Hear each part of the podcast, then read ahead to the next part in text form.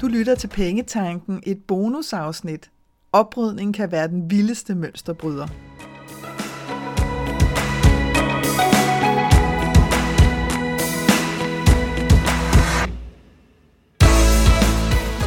Velkommen til Pengetanken. Jeg hedder Karina Svensen. Jeg fokuserer på hverdagsøkonomi med et livsfokus. Når du forstår dine følelser for dine penge og dine tankemønstre omkring din økonomi, så har du direkte adgang til det liv, som du ønsker at leve.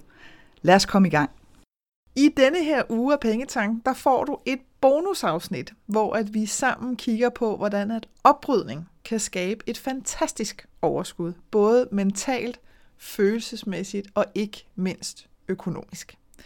Og inden jeg kaster mig ud i afsnittet her, så vil jeg bare øh, sige tusind tak til alle jer, der lytter med. Det er simpelthen så fantastisk. Altså, jeg forstår ikke helt, hvordan at, øh, at podcasten her har kunne overskride øh, 100.000 downloads, men, men det har den kunnet.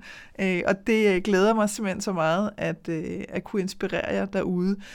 Og det minder mig om, det er sådan en ting, jeg altid glemmer, hvis du har mulighed for at give en anmeldelse på den platform, du lytter på, det er jo ikke alle øh, podcastplatforme, der giver den mulighed, men hvis du har, så vil det være fantastisk, fordi så kommer den øh, bredere ud, kan man sige, og så er der endnu flere, som har, har mulighed for at lytte med.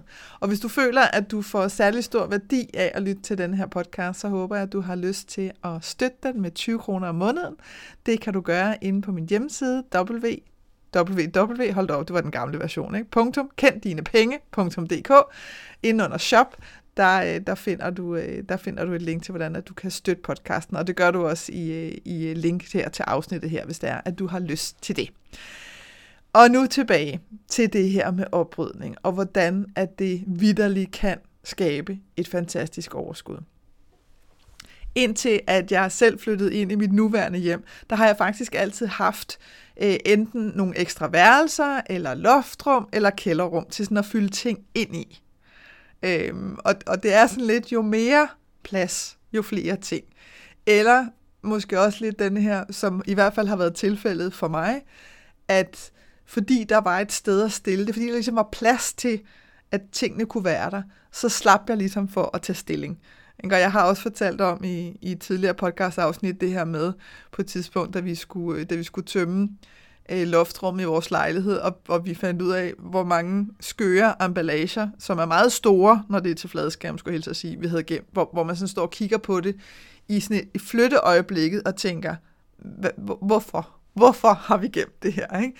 Og det er jo bare tit sådan, at hvis der lige er plads, du ved, hvis du netop har et rum og kan stille det ind i, eller et kælderrum eller et eller andet, og det ikke er alt for vanskeligt, så tager vi bare ikke rigtig stilling. Vel? Så, så får det lige sådan plads der. Så får det sådan midlertidigt, tænker vi, midlertidigt øh, lagerplads, som er alt andet end midlertidig, fordi der går jo et split øjeblik, så er det jo blevet permanent. Ikke?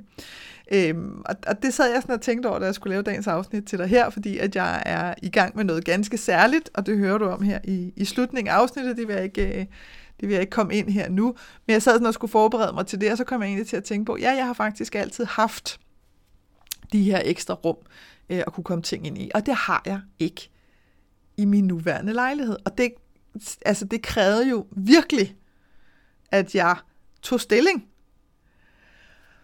og det er jo netop det her med, at de ting, som du beholder, som egentlig ikke betyder noget for dig. Og det kan godt være, at du sådan tænker, jamen, jeg, nu har jeg sat det ned i lagerrummet, eller op på loftet, eller du ved, ind i værelset, eller et eller andet. Så det tænker jeg egentlig ikke så meget over. Men der er altså bare noget med den her type ting, som ikke rigtig betyder noget for os, og som vi beholder. Fordi de dræner os for energi. Fordi de sådan fylder og skaber rod i dit hoved. Og jeg ved ikke, om du kender det her med, at... Altså jeg kan huske på et tidspunkt, der boede jeg i en lejlighed, hvor jeg havde et, øh, et kælderrum, og jeg boede i sådan en høj stuelejlighed, så der var ikke så langt ned til det her kælderrum. Øh, og, og derfor så blev det sådan min undskyldning for, så kunne jeg godt stille ting derned, fordi så ville jeg jo helt klart gå ned og hente dem. Det skete aldrig, vil jeg godt lige sige.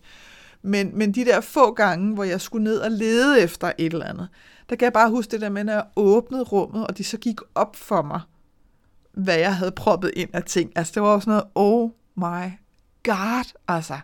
Og det var sådan noget, jeg orker ikke, og alligevel så, så, så lå det der billede jo og det rum jo i min underbevidsthed. Ikke? Men man tænke, jeg orker simpelthen ikke at rydde op. Så tag ikke fejl af, at bare fordi du ikke kan se det, eller bare fordi du ikke går og kigger på det hver dag, så fylder det altså noget.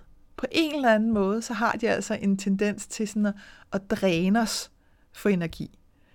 Og det er ikke noget, vi kan måle, og det er heller ikke noget, vi er bevidste om, men det er bare sådan en af de der ting, der, der suger lidt. Og det er jo også lidt fordi, at de her ting, de bliver sådan de fysiske beviser på alle de beslutninger, som du ikke har truffet. Ikke? Som jeg siger, det her med, man slipper for at tage stilling, synes man, og så sætter man tingene ind. Og jeg siger overhovedet ikke det her for at pege fingre af det, fordi som sagt, jeg har ved Gud selv gjort det masser af gange. Men jeg skal også indrømme, at det faktisk var en lettelse, da jeg flyttede her sidste gang. Fordi lige pludselig så var der ikke sådan, der var ikke sådan et eller andet sted, jeg lige sådan kunne stille det, jeg ikke lige havde lyst til. Det er jo virkeligheden tit det, det handler om. Ikke? Jeg ikke havde lyst til at træffe en beslutning om. Nu var jeg simpelthen nødt til at træffe en beslutning on the spot. Og jeg vil sige det sådan, at det at have alle de ting, som jeg skal bruge, tæt på mig, men også vide, at der ikke er en eller anden losseplads et eller andet sted over mig eller under mig, øh, af loftrum eller kælderrum eller noget, som er fyldt med alt muligt klad, det er en kæmpe lettelse. Så der er virkelig noget, der gemmer sig sådan virkelig noget guld ved at ture og rydde op. Men det som, det, som jo tit kan spænde lidt ben for os i virkeligheden, når vi skal rydde op, det er jo alle de her minder. Ikke? Fordi vi gemmer jo også ting, som indeholder minder. Jeg vil bare lige sige, at det gælder altså ikke for en meget, meget, meget stor papkasse til en meget stor fladskærm. Der er ikke nogen minder i den papkasse. Det er simpelthen bare dumt. Altså, det kan jeg bare sige for mit eget vedkommende. Men hvad er det så, vi stiller op med de her minder? Fordi nogle af os gemmer ting for at holde fast i minderne.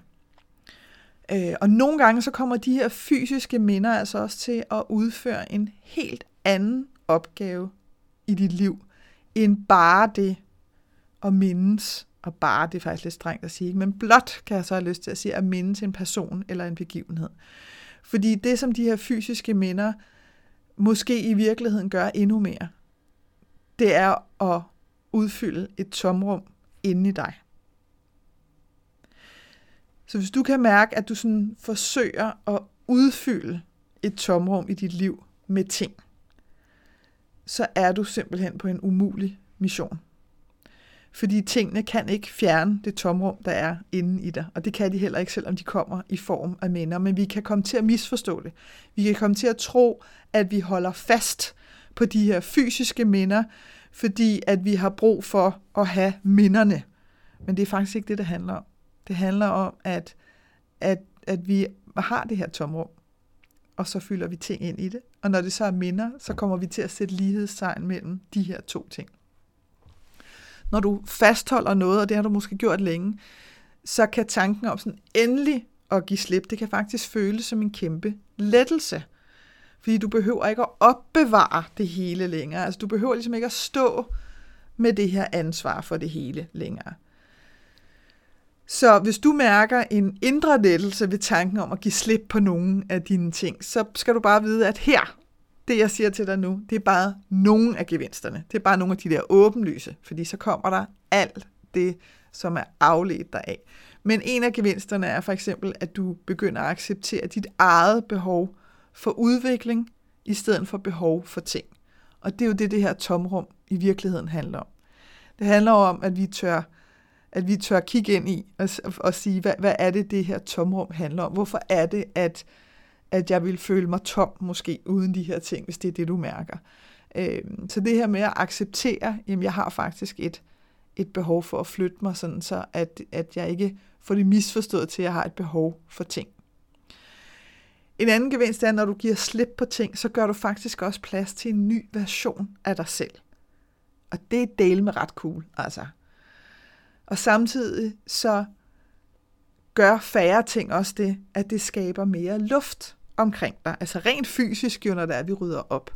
Og jeg ved ikke, om du kender det her med, øh, det er altid sådan et godt eksempel at tage den der diverse skuffe i køkkenet. Ikke? Vi har den alle sammen. Øh, den her skuffe, hvor der ligger gamle elastikker, der overhovedet ikke kan holde sammen på noget som helst. Ikke? Så, så tager man endelig en og prøver at komme rundt om en pose, eller sådan noget. De springer alle sammen, fordi de ligger der i overvis. Øhm, og det er også der, hvor der ligger sådan nogle åndssvage terninger, øh, fordi man ikke lige gad at komme dem over til spillet, eller øh, skøre nøgler, man overhovedet ikke aner, hvad, hvad passer til. Men tænk nu, hvis man kommer til at smide en nøgle ud. Altså sådan en skuffe, ikke? Med alt sådan noget. Og hvis du så endelig en dag får sådan et flip og begynder at rydde op, og faktisk tage stilling. Altså det der med virkelig at tage stilling. Ud med elastikkerne. Over, enten ud med terningerne, eller over til, hvor du har spillet. Væk med dem, du ved. Nøglerne. Det kan godt være, at du siger, okay, nu ligger de her, så ligger jeg min pose samlet, og så ligger de der, øh, og hvis, når det er, jeg kigger den her skuffe igen, hvis jeg ikke har haft brug for dem inden for det næste år, så smider dem ud. Altså, du ved, men det der med, at du endelig gør det, og så næste gang, du åbner den der skuffe, ikke? den der sådan, nu kan, man, nu kan man se, hvad der er. Der ligger ikke alt muligt knald. Og, og det, der i virkeligheden irriterer os mest ved det, det er, at vi bliver ved med at kigge på ting, som vi godt ved, at vi ikke har taget stilling til. Så det bliver sådan en... Øh, det bliver sådan et væld af løftet pegefinger, der sådan hjerner op af den der skuffe, hver gang du åbner. Og det er det, jeg mener med at skabe mere luft. Det er, når vi rydder op, så får vi rent fysisk skabt mere luft, men vi gør det altså også mentalt. Altså den der sådan lettelsesfølelse. Øh, og, og når du får mere luft, så kommer der også plads til nye tanker. Og med nye tanker, der kommer nye muligheder. Så hvis du sidder og tænker, jamen Karina, hvad gør jeg med de der minder? Så vil jeg bare lige give dig sådan et, øh, et lille shortcut her. Til hvordan at du kan rydde op i dine minder på en god måde. Fordi det handler jo ikke om at have 20 eller 30 ting, som minder dig om den samme person eller den samme oplevelse. Det, det, det minder dig ikke mere om det, bare fordi du har flere ting. Så det, jeg vil anbefale til dig, det er, at du udvælger de allerbedste ting blandt dine minder. Og så simpelthen stille dem frem. Stil dem frem eller hæng dem op. Steder, hvor du ser dem hver eneste dag. Fordi det er jo i virkeligheden den sande værdi ved minder. Det er at nyde og ære dem i dagligdagen. Og så står du sikkert med en bunke og tænker, hvad stiller jeg op med det her? Og hvis der er noget, som du tænker kan have værdi for andre, så giv det væk. Øh, og hvis du tænker, om der er sgu da ikke nogen af dem, jeg kender, der gider have det her, så giv det væk til velgørenhed. Altså, men tag den vurdering selv. Og der er ikke noget, altså fordi du smider noget ud, og den her, den er vigtig. Altså det er virkelig vigtigt at forstå det her. Fordi at du skiller dig af med noget, og simpelthen direkte smider noget ud, så handler det jo ikke om, at du smider den person ud, eller du smider den begivenhed ud, som du gerne vil mindes. Fordi du har udvalgt det ypperste af det, du har gemt, til at du netop stadigvæk kan blive mindet om det her. Men du gør det bare uden at fylde op og fylde op og fylde op og fylde op. Fordi på en eller anden måde, så kan det faktisk komme til lidt at, at devaluere mindet, ikke? når du har så mange ting. Øh, også fordi vi jo har en tendens til at pakke det væk, ikke? i stedet for netop at stille det frem eller hænge det op. Så stol på, at når du skiller dig af med noget, så handler det altså ikke om, at, at du ikke synes, at det var et dejligt minde overhovedet. Det handler simpelthen bare om, at du giver dig selv noget plads og noget luft. Så har jeg også lyst til at tale med dig i forhold til oprydning omkring, hvordan din garderobe rent faktisk kan redde din bankkonto. Og det kan jo lyde sådan lidt, hvor man tænker, ah, Karina, tro mig, og jeg skal nok forklare dig, hvordan her. Fordi igen, så har jeg ligesom, øh, så har jeg ligesom kigget, kigget ind i, hvad, hvad, hvad, hvad har jeg egentlig selv oplevet, og også talt med andre mennesker om, og ligesom fået deres, øh, deres oplevelse øh, for dem selv. Øh, så man kan sige, da jeg selv gik i gang med at rydde op i min garderobe, øh, og det er efterhånden lang tid siden, der opdagede jeg noget virkelig interessant. Fordi det, der gik op for mig, det var, at jeg simpelthen troede, at hvis jeg købte mere af noget, jeg synes var rigtig godt, så ville det gøre mig endnu gladere. Altså sådan et eksempel for eksempel som, hvis nu jeg havde fundet en bluse i et eller andet bestemt snit, og den sad mega godt, og jeg var virkelig glad for den, og jeg gik rigtig meget med den, så var jeg sådan sikker på, at, jeg ved jo ikke engang noget, jeg var sikker på, det var bare sådan indlysende for mig, at, at den samme bluse i samme snit, men bare i nogle forskellige farver, det ville jo selvfølgelig gøre mig lige så glad. Ikke? Og når man så har flere ting, du ved, gange glad, gange glad, gange glad. Hmm. Så min garderobe endte simpelthen ganske enkelt med nærmest at være sådan et lager for varianter af de samme ting. Der var sko i samme stil, der var jeans i det samme look, Der var tørklæder, oh my god, hvad jeg havde tørklæder. Der var tørklæder i den samme form, halskæder med sådan det samme udtryk. Og, og i starten, der kunne jeg jo godt sådan føle den der begejstring. Ikke? Sådan, way, alle de her fine ting, jeg har, fordi de var super fine hver, hver især. Altså, der var slet ikke noget der. Der var ikke noget, hvor man sådan tænkte, hold da op, det havde du da virkelig ikke behøvet at købe. Det var super, super fine ting. Men jeg begyndte jo bare at kede mig lidt meget, faktisk, fordi at det hele på en eller anden måde netop var en kopi eller en variant af noget andet, jeg allerede havde. Så der var ligesom ikke noget særligt over det, fordi det bare hang der og mindede rigtig meget om hinanden. så jeg har lyst til at sige, så tror jeg da fanden, at jeg havde brug for, øh, brug for at købe nyt. Ikke? Men, men det var jo i virkeligheden bare netop fordi, at det blev sådan lidt det samme, samme måske bare i en anden farve. Og jeg tør godt indrømme her mellem dig og mig, at igennem årene, der har jeg købt virkelig, virkelig mange ting. Altså hold nu fest. Så det tog mig et par runder, før at jeg fandt ind til den garderobe, som jeg faktisk stadig har i dag, og som efter sådan den, den sidste oprydning, har fået meget, meget få tilføjelser. Altså virkelig få. Vi taler om nøje udvalgte ting, og meget, meget få af dem.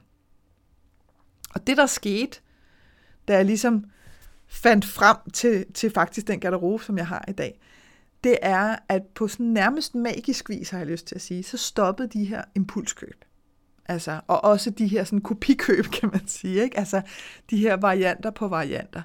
Og hen over månederne, og nu efterhånden er det jo faktisk årene, så efterlod det mig altså med tusindvis, bliver jeg nødt til at sige, af kroner på min konto, fordi jeg købte ikke nødvendigvis meget, meget dyre ting. Det var sådan lidt med forskel, fordi igen, så har jeg det også lidt, jeg vil hellere have kvalitet frem for kvantitet.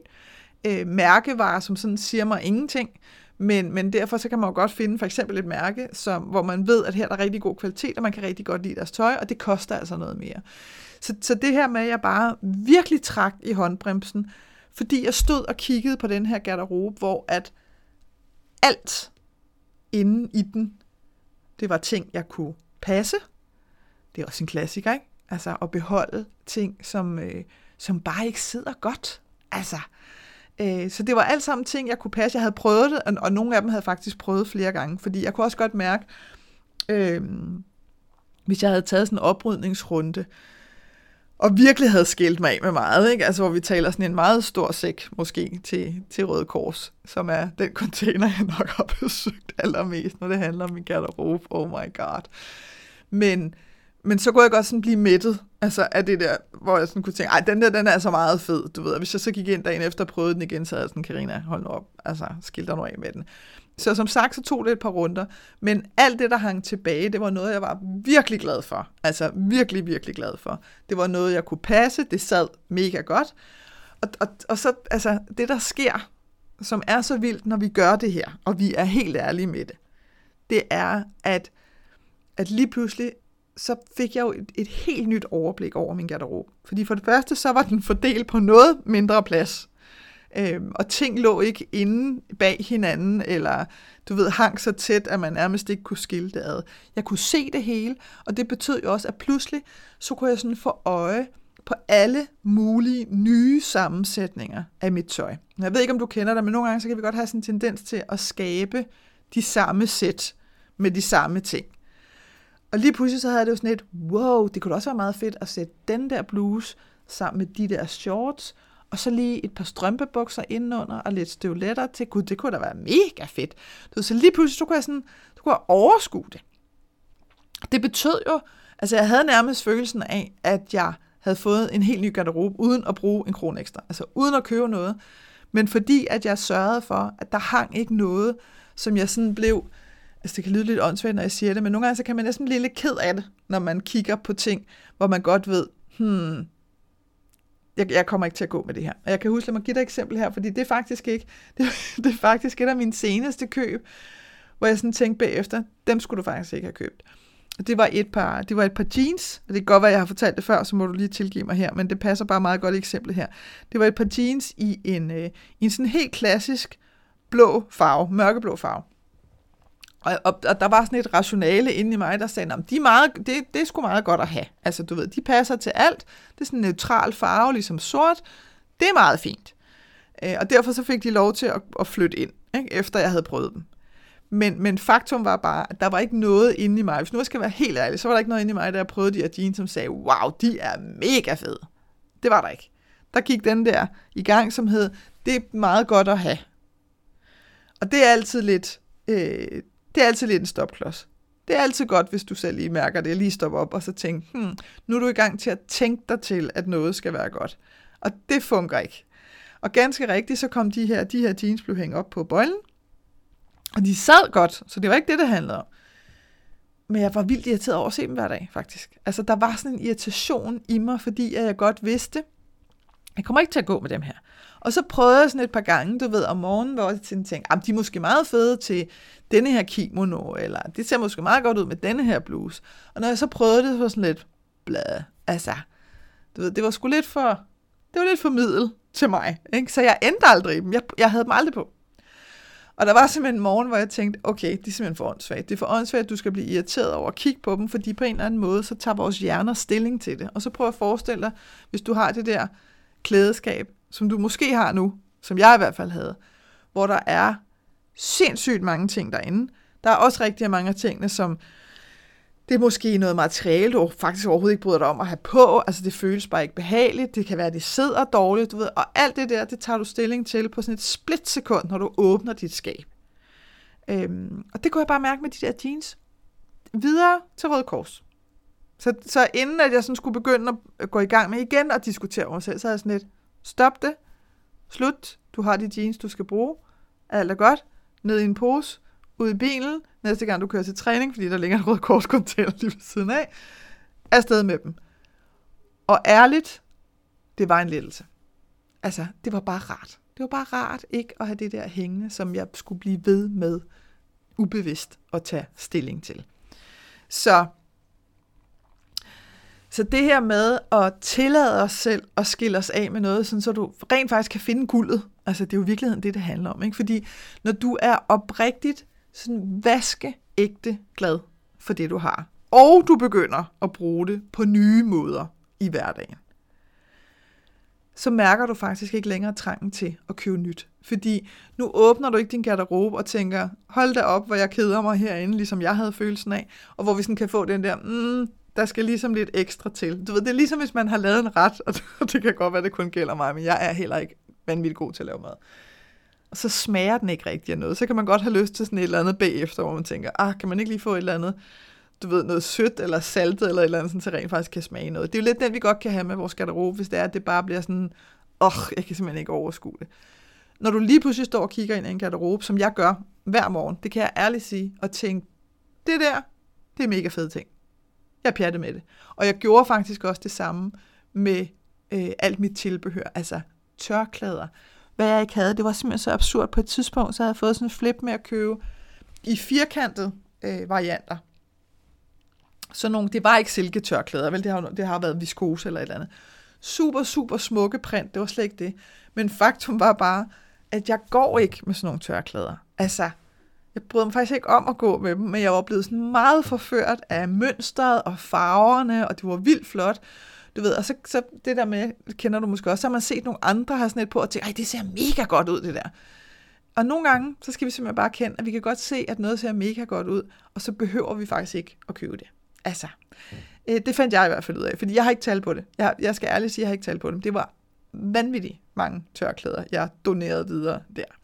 Så det her med, at du får skåret det ind til ting, som du virkelig er glad for, og som du er glad for. Ikke? Og ved, det her, det er lækkert, og det her, jeg har lyst til at gå med det hele, så bliver det virkelig den der sådan, wow. Og så, så, så mærker du simpelthen ikke behovet. Og det kan godt være, at du lige skal tage dig selv i, fordi mange gange, så bliver det også en vane, det her med at shoppe. Øh, så, så går det simpelthen over at have lagt sig som sådan et helt fast mønster i, at hver fredag, eller hver et eller andet, så kører du lige i centret, eller går ned i gågaden, eller et eller andet, eller også så mødes du måske ovenikøbet med en veninde. Det er næsten noget af det værste. Ikke veninden og mødes, det er hyggeligt. Men det der med at have lavet en eller anden vane, rutine med, så går vi rundt og kigger. Øhm, fordi der skal du virkelig sådan tage dig selv i nakken. Ikke? Og, og der kan det altså være okay at ligesom sige til sig selv, den her vane skal vi altså have brugt. Jeg vil rigtig gerne mødes med dig. Super hyggeligt. Men jeg skal ikke ud og shoppe. Altså fordi jeg kan mærke, at jeg skal lige sådan have, jeg skal lige have aflagt mig et mønster, en vane, som, som jeg faktisk ikke har lyst til længere, fordi du har alt det, du skal bruge. Og ikke nok med, at, at det her stop for de her sådan evige køb, de jo virkelig kan redde din bankkonto ikke? For, for ting, der havner i skabet, med prismærker på, som du aldrig kommer til at gå med, fordi det alligevel ikke var dig, så gør det dig faktisk også til et gladere menneske.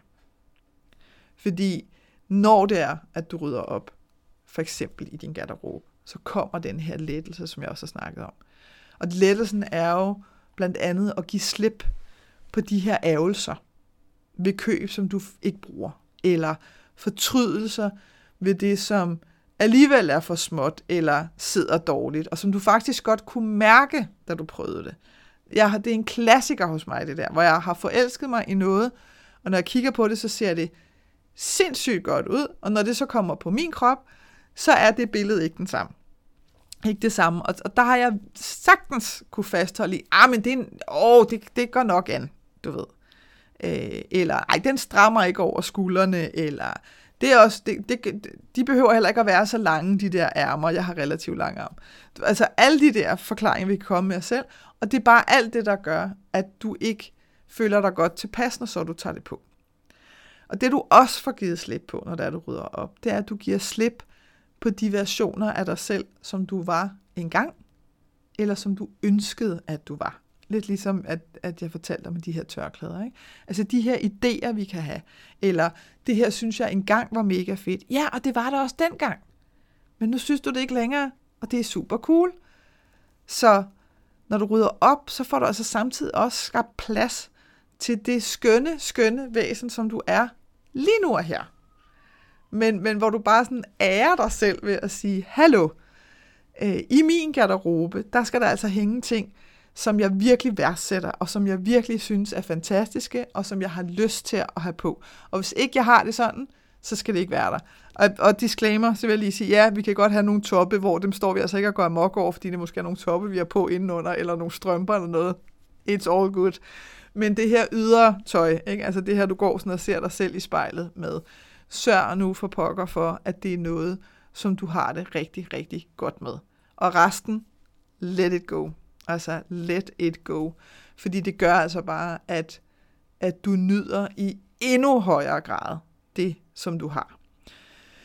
Så en lille shortcut til, hvordan at du kan starte med at få din sådan egen drømmegarderobe, det er at starte med at fjerne alt det tøj, som bare ikke sidder godt eller føles rart. Og som jeg siger, det kan bare handle om, der behøver ikke at komme alt muligt ind om, at jeg har også taget på, eller min krop har ændret sig, eller bla bla bla. Det er fuldstændig ligegyldigt. Det handler bare om, at formen ikke passer til dig, eller for eksempel, som jeg også sagde, at materialet bare føles ubehageligt. Jeg kan huske, at jeg havde sådan nogle, øh, jeg tror det var bluser eller sådan noget, i, øh, i sådan noget polyester, som basalt set var død ubehagelig at have på, fordi min krop kunne simpelthen ikke ånde. Så jeg vidste bare, at hver gang, at jeg havde de der bluser på, så fik jeg det mega varmt. Og det, altså, ikke? så går man sgu ikke særlig meget med det. Men de hang der var så fine og var i sådan nogle flotte farver, så du ved, jeg lød dem hænge igen og igen og igen. Sådan noget. Ud med det, videre med det. Hvis ikke det fejler noget, så giv det ned i containerne med genbrugstøj. Afsted med det. Der er nogle andre, der bliver tæskeglade for det, og som elsker det der materiale. Det er meget fantastisk. Men få det ud af din egen garderobe. Og så fjern det tøj, der ligner hinanden. Ikke? Altså, der er simpelthen bare grænser for, hvor mange par sorte jeans du har brug for, eller blå, eller hvad farver du nu har nogle bukser i. Ikke? Så vælg sådan et til to par, Sørg for, at de er meget forskellige i sådan looket, udtrykket, og som du virkelig elsker og virkelig godt kan lide at have på, og så ud med resten. Afsted med det. Giv det væk. Og når du har gennemgået alt i en garderobe på den måde, det handler også om sko og støvler og overtøj og tilbehør, så er det, du står tilbage med tøj, som passer dig, og som du virkelig godt kan lide at gå med. Og det her handler faktisk ikke om at have særlig meget. Hvis, hvis man kigger på min garderobe i dag, så har jeg ikke vanvittigt mange dele i min garderobe. Det har jeg faktisk ikke. Altså, det kan hænge du skal lige, skulle jeg lige prøve at visualisere derhjemme. Det kan faktisk hænge på en bøjlestang. Øh, og så kan man sige, ja ja, men hvor bred er den bøjlestang? Det ved jeg ikke. Den er måske, den er måske en meter eller sådan noget. Øh, der kan det faktisk hænge. Men oh boy, det der er, det er nice. Øh, og det er virkelig noget, som, øh, som jeg kan lide. Så jeg vil varmt anbefale dig, hvis du er frisk på det, så, øh, så kom i gang med det. Og, øh, og, og også bare tænk på, tænk på det her øjeblik, når du kan stå og nyde din nye garderobe, ikke? og lettelsen ved, at du ikke længere skal se på alt det tøj, som du ikke bruger. Altså, bare sige, der er simpelthen en ny version af dig, der er på vej frem der. Simpelthen, når det er, at du kan, at du kan overskue det hele igen. Og sidst, men ikke mindst i det her bonusafsnit, så har jeg lyst til at tale med dig om at ture træffe økonomiske beslutninger. Altså det her med at få ryddet op i vores tanker. Fordi når du tør træffe økonomiske beslutninger, så åbner verden sig, og det mener jeg virkelig. Jeg har, øh, jeg har altid følt mig lidt som barnet i kejserens nye klæder. Øh, fordi jeg altid lidt har været hende, der har undret sig øh, og sådan tænkt, jamen det passer jo ikke, eller det kan jeg ikke forstå. Hvordan kan det der være rigtigt i forhold til X, Y, Z? Du ved, så den der undring, jeg har faktisk en meget, meget skøn veninde, der sagde til mig engang, jeg tror simpelthen, du tænker for meget, Karina. Men jeg filosoferer en del, og jeg summer over ting, og det ligger bare i min natur. Det er altså ikke noget, som tynder mig. Øh, det er faktisk noget, som jeg, som jeg nyder at gøre. Men som barnet i Kejserens nye klæder, øh, jo også gør, så er det jo det der også med at afdække. Ikke? Altså det der med at se tingene for, hvad de er. For det barnet udbryder, det er jo, at han har jo ikke noget på. Og det som, hvis der du sidder og tænker, åh, hvad var den lige kejserens nye klæder? Så lige kort fortalt, kan man sige, så handler den om, at kejseren lader sig bedrage af to mænd, der kommer til byen, øh, som påstår, at de kan væve de fineste klæder, som kun kan ses af dem, der er vise. Og for de dumme, der vil klæderne være usynlige. Øh, så de faker simpelthen de her to væver, at de sidder og væver og væver og væver. De væver ikke en skid. Men det der jo er så super smart i deres bedrag i virkeligheden, fordi de jo netop har fået sagt, at hvis du er klog, så kan du se de her fine klæder, men hvis du er dum, så kan du ikke se dem. Så alle, der sådan kommer ind og vil tjekke dem ud, inden at kejseren skal prøve dem, de kan jo ikke se en fløjtende fis, for der er ikke noget.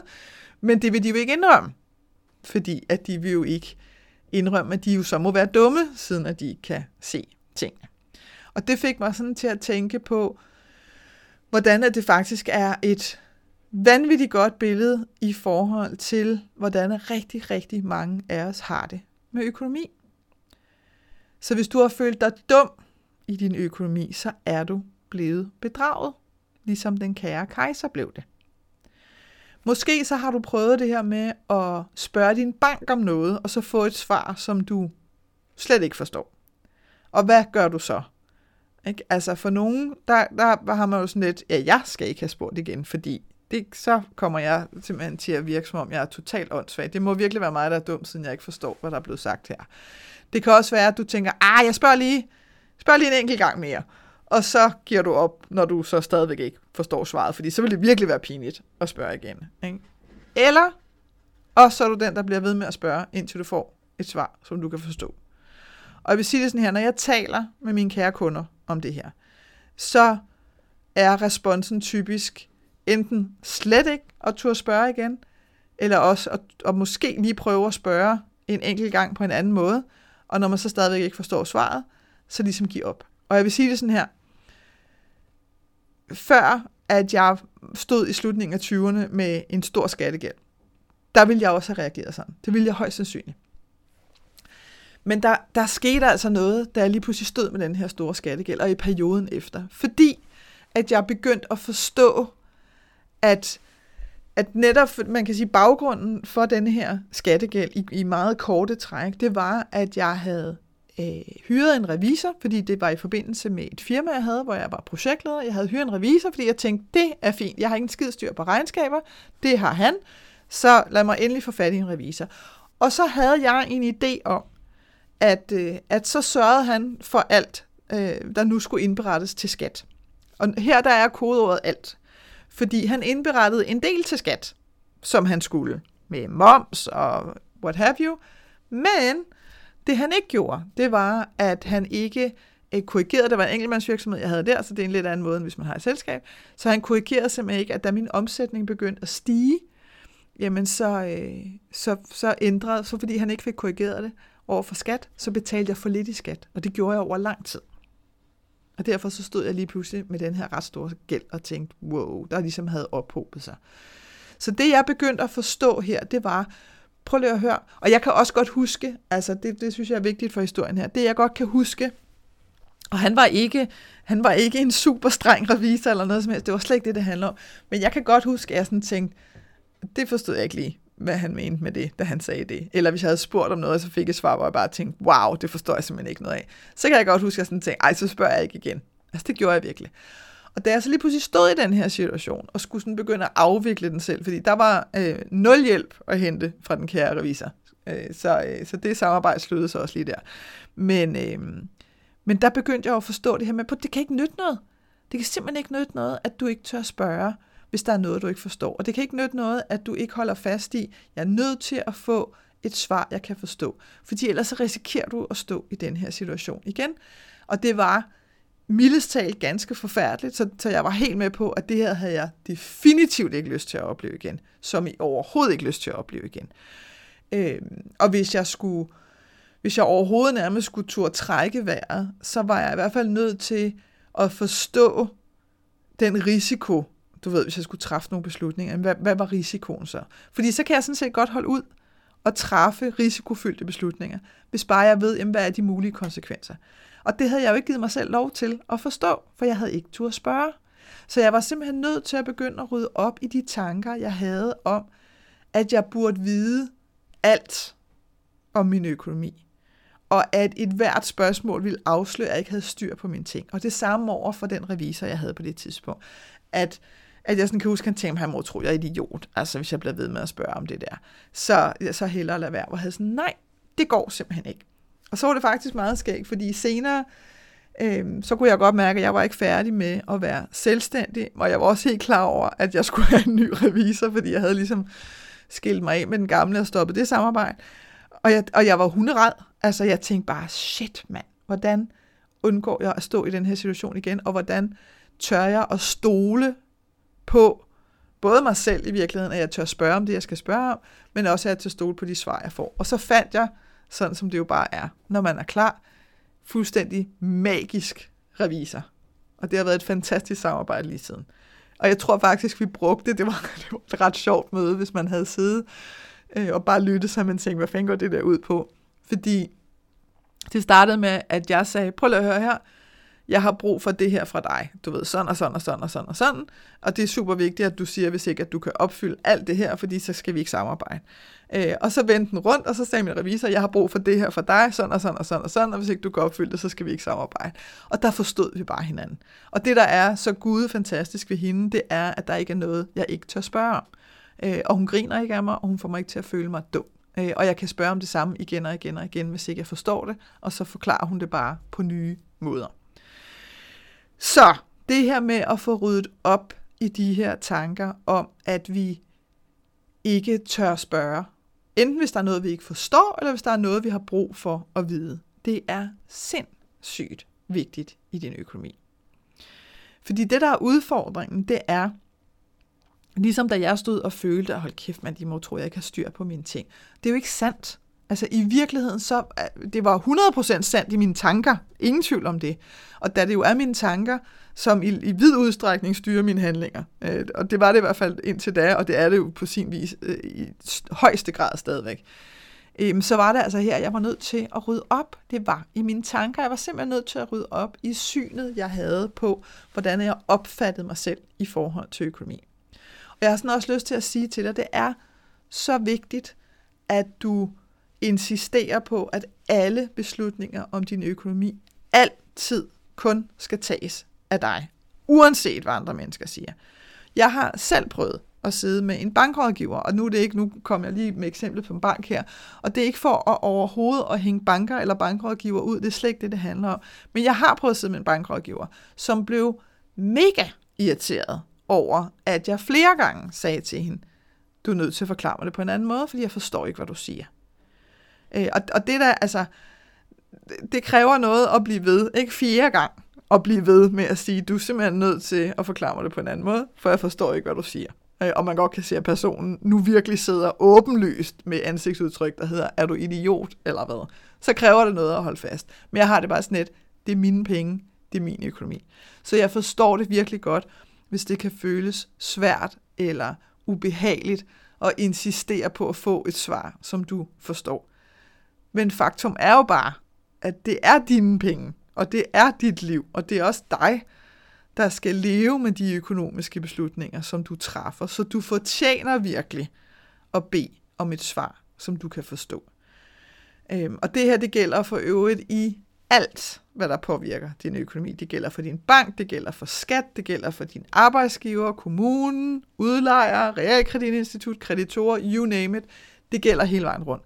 Hvis du sidder og får et svar, hvor du tænker, hmm, det kan jeg faktisk ikke rigtig bruge til noget, så er det om at spørge igen.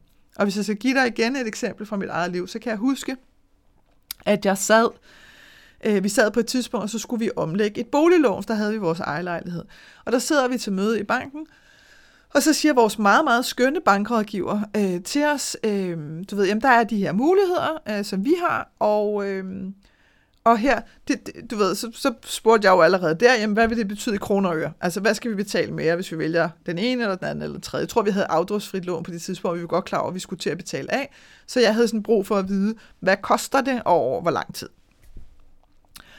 Og så startede hun sådan med at sige, at det bliver, sådan, det bliver cirka, altså for sådan en gennemsnitlig familie, der vil det være det her beløb. Og der havde det bare sådan lidt, og jeg allerede der så stoppede jeg hende og sagde, okay, stop. Øh, hvad mener du med gennemsnitlig familie? Jamen, det er sådan, du ved, stadigvæk far, mor og to børn. Nu er det her altså en del år siden, vil jeg godt lige til hendes forsvar sige. Men, men det var sådan ligesom det syn, man havde på det der. Altså, hvor jeg siger til hende, for det første, et, vi har ikke nogen børn. Øh, vi sidder her på det tidspunkt, der var min mand, han var fastansat, øh, og havde været et sted længe. Øh, øh, og havde en rigtig, rigtig god løn, og jeg var selvstændig, du ved, og siger til hende, og vi får jo ikke en gennemsnitlig familie. Altså, du ved, så jeg har simpelthen brug for, at du giver mig de tal, der er helt konkret i forhold til vores økonomi. Øhm, og, og hun havde alle tallene, fordi hun havde adgang til skattemarbejde og alt muligt andet. Hun havde bare ikke lavet beregningen. Og hun havde sådan, så er jeg nødt til lige at regne til, det er fint. Enten så, jeg ved ikke, om du kan gøre det med det samme, eller også så må vi komme tilbage en anden dag, hvor du har lavet de beregninger. Fordi jeg har simpelthen brug for at forstå, hvad det gør for vores økonomi en til en. Altså, jeg kan sagtens klare en afvise på 100 kroner, ikke? det er ikke det, men, men jeg gad ikke at sidde og få en anden forklaring om, men gennemsnitlig familie er det her, så finde ud af, at vi skulle betale det dobbelte, fordi vi ikke var en gennemsnitlig familie. Så det er bare sådan et meget godt eksempel på at holde fast, og det endte faktisk med, at hun gik ud og satte sig og lige beregnede, og så drak vi en kop kaffe mere, du ved, og så kom hun ind, og så havde hun de konkrete tal. Så, så det her med at insistere på øh, at få et svar, som du kan bruge til noget, direkte i forhold til din egen økonomi, det er en øvelse, men det er, det er en sindssyg vigtig en af slagsen. Så en lille, øh, en lille sådan gateway til, hvordan at du lærer at stole på dine økonomiske beslutninger, så vil jeg sige det sådan her. Det første, det handler i virkeligheden om at forstå, at du ikke behøver at spørge andre om lov, når du træffer en økonomisk beslutning. Og det kan godt være, at du sidder og tænker, nej, nej, men det gør jeg da heller ikke. Men så tænk lige efter igen. Du ved, er der sådan en følelse af, at du har brug for, at der er nogen, der siger, at det er også fornuftigt, eller det lyder også som det rigtige at gøre, eller hvis nogen siger, at det er fuldstændig vanvittig idé, du har fået der, det skal du virkelig ikke gøre, fordi bla bla bla bla bla. Altså, så har det bare sådan lidt forståelsen af, at du er voksen, du behøver ikke at spørge andre om lov, når du træffer en økonomisk beslutning. Og nogle gange så kræver det altså lige, at du går en tur her, for at tage det her faktum helt ind. Altså, jeg havde det sådan på et tidspunkt, øh, hvor det lå bare, øh, det lå bare så naturligt i mig, at det bør jeg vel lige vende med en eller anden. Og det var ikke min mand, det var ikke, det, der var ikke sådan noget som helst øh, gammelt over det på den måde med, at uh, det er manden, der skal tale, eller noget som helst. Det handlede slet ikke om det. Det handlede simpelthen bare om, at det lå øh, i mig. Og det er sådan helt for barnsben, og det er en helt anden historie. Men, øh, men det, den der erkendelse, den slog mig sådan virkelig sådan, wow, det er sgu rigtigt. Jeg kan faktisk træffe de økonomiske beslutninger, jeg har lyst til. Jeg behøver ikke at spørge nogen om lov. Så, øh, så det er en fantastisk erkendelse at tage ind, men den er også vigtig. når det er, at du gerne vil lære at stole på dine egne økonomiske beslutninger. Og når der er noget, du har lyst til, der påvirker din økonomi, så undersøg dine muligheder. Og her der kommer jeg sådan lige med sådan en lille PS. Det handler ikke om, at du skal undersøge alle muligheder i hele verden. Fordi det kan vi godt komme til at tro. Vi kan godt komme til at tro, der er garanteret en milliard ting, jeg ikke har undersøgt. Og det er også derfor, at, at det er ret fantastisk med de her medlemssamtaler, jeg har i min medlemsklub, der er to Dream Club for eksempel. Fordi en gang imellem, så, øh, så er der en af mine skønne medlemmer, som, øh, hvor vi har sådan en snak om, øh, jeg kan huske, der var en samtale faktisk, som, som var et ret fint eksempel, hvor at, øh, at hun havde det sådan, hun skulle træffe en beslutning, om hun, havde, om hun skulle købe sin bil eller lease sin bil. Øh, og det tog, altså hun var i vild, vildt meget i tvivl, og hun havde undersøgt alt, vil jeg bare lige sige. Alt. Hun havde undersøgt alt det, hun havde brug for at vide, og var i tvivl. Og det tog fem minutter at lave den afgørelse, øh, efter vi havde talt sammen. Så det er bare for at sige til dig, du behøver ikke at undersøge alle, alle, alle muligheder i hele verden, fordi vi kan blive sådan helt paralyseret over at tænke, gud, der er garanteret alt muligt, jeg ikke har undersøgt. Undersøg nogle muligheder, og når du føler, at nu har jeg nogle valgmuligheder at kigge på her, øh, så træf den, som du føler dig tryg ved. Og så er det fuldstændig ligegyldigt, hvad alle mulige andre synes. Øh, jeg har en meget, meget dejlig veninde, som på et tidspunkt for en del år siden skulle træffe en beslutning om boliglån. Og på det tidspunkt, på det tidspunkt vil jeg sige, der var øh, renterne sindssygt lave. Øhm, og, og mange, mange havde jo rådgivet til, at ah, du skal bare tage sådan et øh, du ved, med fleksibel rente, eller variabel rente, eller hvad man nu kalder det, fordi øh, renterne er så lave, og du mest gevinst, og bla bla bla, og hun havde det bare sådan et, på det, det er bare det sidste, jeg har lyst til. Jeg har bare lyst til et fastforrentet. Altså, jeg har simpelthen brug for at vide, hvad jeg skal betale hver kvartal. Jeg har ikke brug for at ligge med dårlige naver omkring, om renterne lige pludselig stiger. Jeg overgår det ikke. Og heldigvis, heldigvis, så holdt hun fast i den beslutning. Så det er bare så vigtigt at sige, at det er fuldstændig ligegyldigt, hvad alle mulige andre står og plader om. Hvis du kan mærke ind i dig selv, jeg vil have alt ved det her, så er det ikke en rigtig beslutning for dig. Men du til gengæld kan mærke sådan en, en ro, sådan en, ah, det her vil bare føles rigtig rart, så er det den rigtige beslutning for dig. Så kan du være helt tryg ved, at det er den rigtige beslutning for dig. Sidst men ikke mindst, så har jeg også lyst til at sige til dig, stol på dig selv og hold fast i din økonomiske beslutning. Fordi ligegyldigt hvad andre måtte sige, ligesom til min veninde her med, ah, du kan spare så mange penge, og jatta, jatta, jatta, jatta. Ligegyldigt hvad de siger, og det kan også være bekymringer, det kan også være modstand mod det, du har lyst til, så handler det om dem, det handler aldrig om dig. Så for Gud skyld, stol på dig selv, hold fast i dine økonomiske beslutninger, det er dig, der skal leve med dem. Og det er altså, det er faktisk det, jeg vil kalde ægte rigdom. Det her med, at du tør leve dit liv med friheden til at træffe dine egne beslutninger. Så, hvis du godt kan mærke, at hallo, det her med oprydning, det kan sgu noget. jeg har i hvert fald gjort mit for at give dig nogle forskellige perspektiver på det, øh, og hvordan at du kan se det. Og det hele spiller jo ind i din økonomi. Altså det gør det bare, og det gør det jo også fordi, at, at vores økonomi griber ind i alle vores andre livsområder. Økonomi er et livsområde for sig selv, og det griber ind i alt, fordi alt hænger sammen. Så hvis du tænker, det kan altså noget af det her, det har jeg virkelig, virkelig lyst til at kigge på. Så sker der det, og nu skal jeg lige dobbelt datoen, så jeg ikke får sagt noget forkert til dig, så sker der det mandag den 6. marts, der tager vi afsted på det, som jeg har valgt at kalde oprydning-ekspeditionen. Og det vil sige, at du skal altså have slået til inden mandag den 6. marts. Øh, og officielt så åbner tilmeldingerne øh, nu her på mandag den 27. februar. Men fordi du sidder og lytter med her og er en lojal medlytter, så ligger jeg et link nede under dagens afsnit her, som, øh, som du har adgang til, og hvor du kan melde dig til.